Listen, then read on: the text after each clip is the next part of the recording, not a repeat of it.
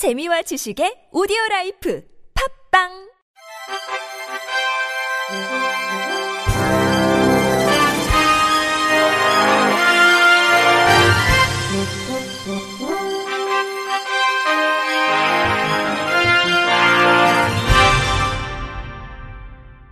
청취자 여러분 안녕하십니까? 3월 둘째 주 주간 KBIC 뉴스입니다. 버스 휠체어 탑승 설비를 설치하지 않은 것은 장애인 차별법상 차별 행위라는 대법원 판단이 나왔습니다. 대법원이 장애인 이동권에서 주요 사안인 휠체어 탑승 설비 등에 대한 판단을 내놓은 것은 이번이 처음입니다. 대법원 일부는 A씨 등 3명이 국가 등을 상대로 낸 차별 구제 소송 상고심에서 원고 일부 승소 판결한 원심을 깨고 사건을 서울고법으로 돌려보냈다고 밝혔습니다.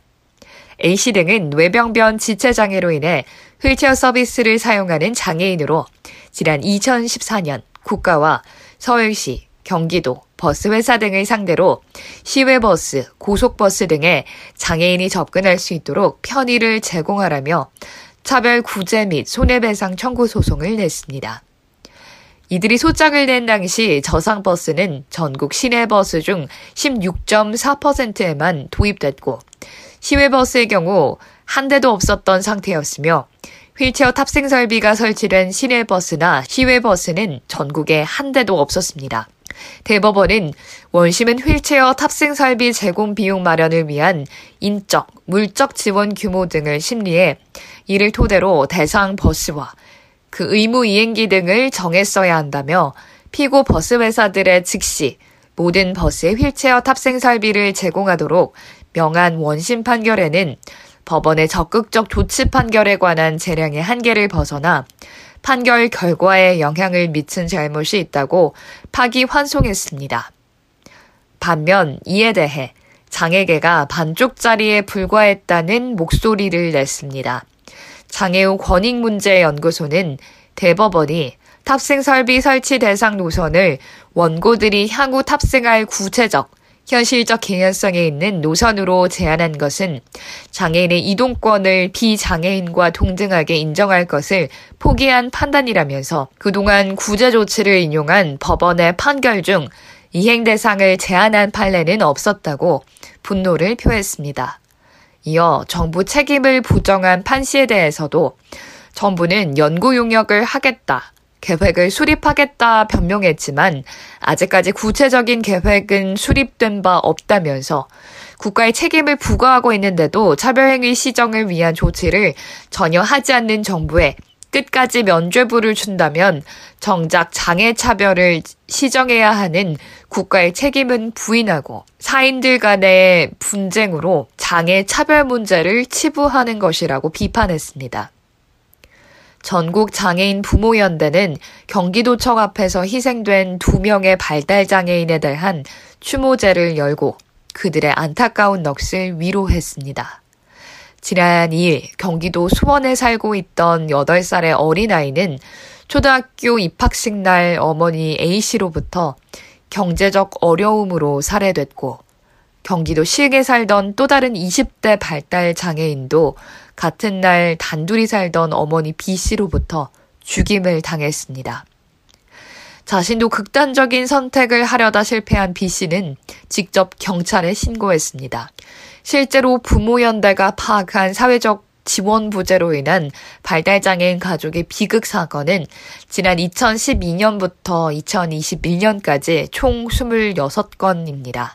부모연대 윤진철 사무처장은 그들을 죽인 것은 분명 부모였지만 부모만의 책임이었을까?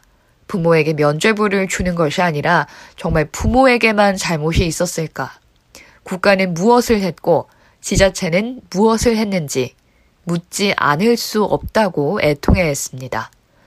부모연대 탁미선 부회장은 같은 날 발달장애인 사망 사건 두 건을 접하며 이럴 수가 있나 두 귀를 의심했지만 현실이었다며 죽음의 원인을 확인할 수 없었지만 하루하루 살아가는 것보다 죽음을 선택하는 것이 더 쉬운 선택이었음을 짐작할 수 있었다면서 개인의 문제가 아닌 우리 사회 복지 체계의 문제라며 발달장애인이 가족에 의해 죽임을 당하는 참담한 사건이 발생하지 않도록 대한민국 정부는 지역사회 24시간 지원 체계를 마련해야 할 것이라고 호소했습니다.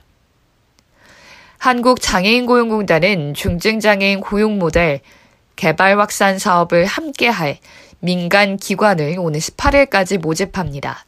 중증장애인 고용 모델 개발 확산 사업은 중증장애인의 고용 영역 확대를 위해 민간 기관이 장애인의 새로운 직무를 개발하거나 공단에서 개발한 직무를 보급, 확산하려는 기관을 지원하게 됩니다.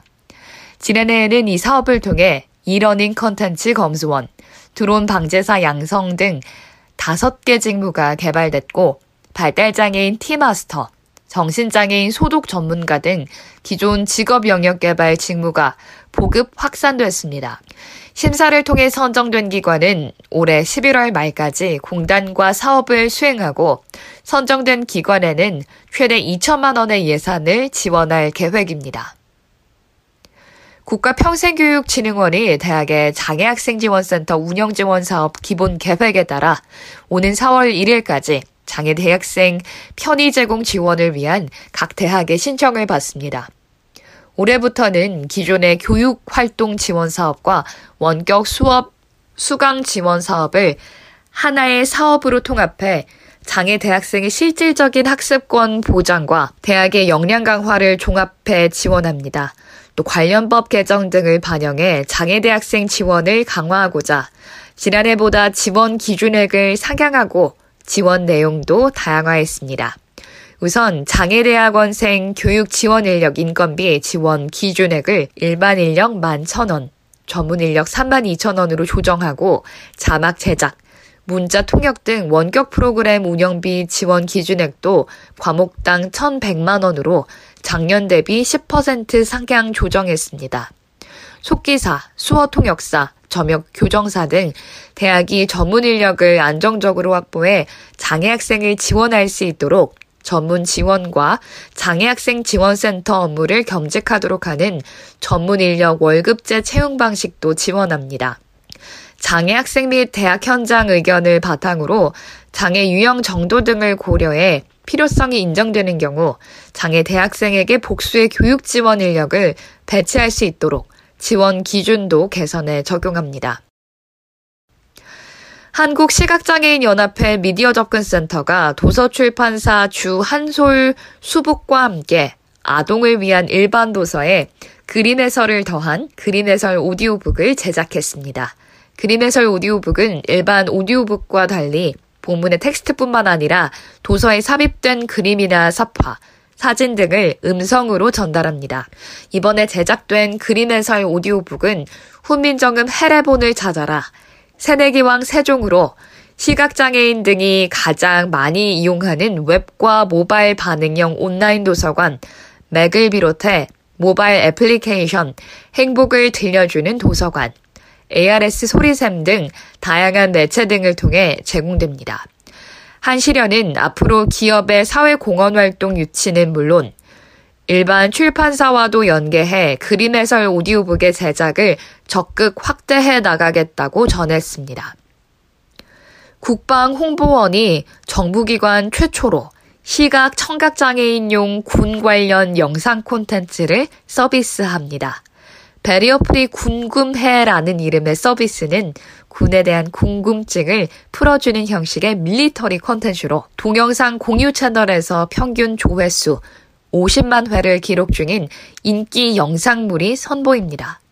홍보원은 작년 게재한 궁금해 영상 중 시청각 장애인 20여 명을 상대로 조사를 벌여 영상 15개를 선정한 뒤 수어 화면과 화면 해설 더빙을 추가해 베리어 프리 컨텐츠로 제작했습니다. 영상물은 거대한 해군 함정 어떻게 육상으로 올렸을까? 육군 사관학교는 어떤 모습일까? 한쪽 눈 잃은 해군 장애인 군무원 인터뷰 등 총 15편입니다.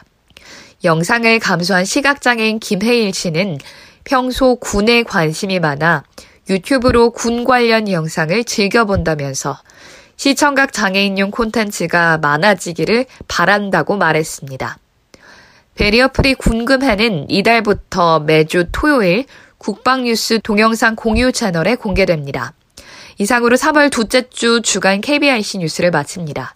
지금까지 제작의 이창훈, 진행의 유정진이었습니다. 고맙습니다. KBIC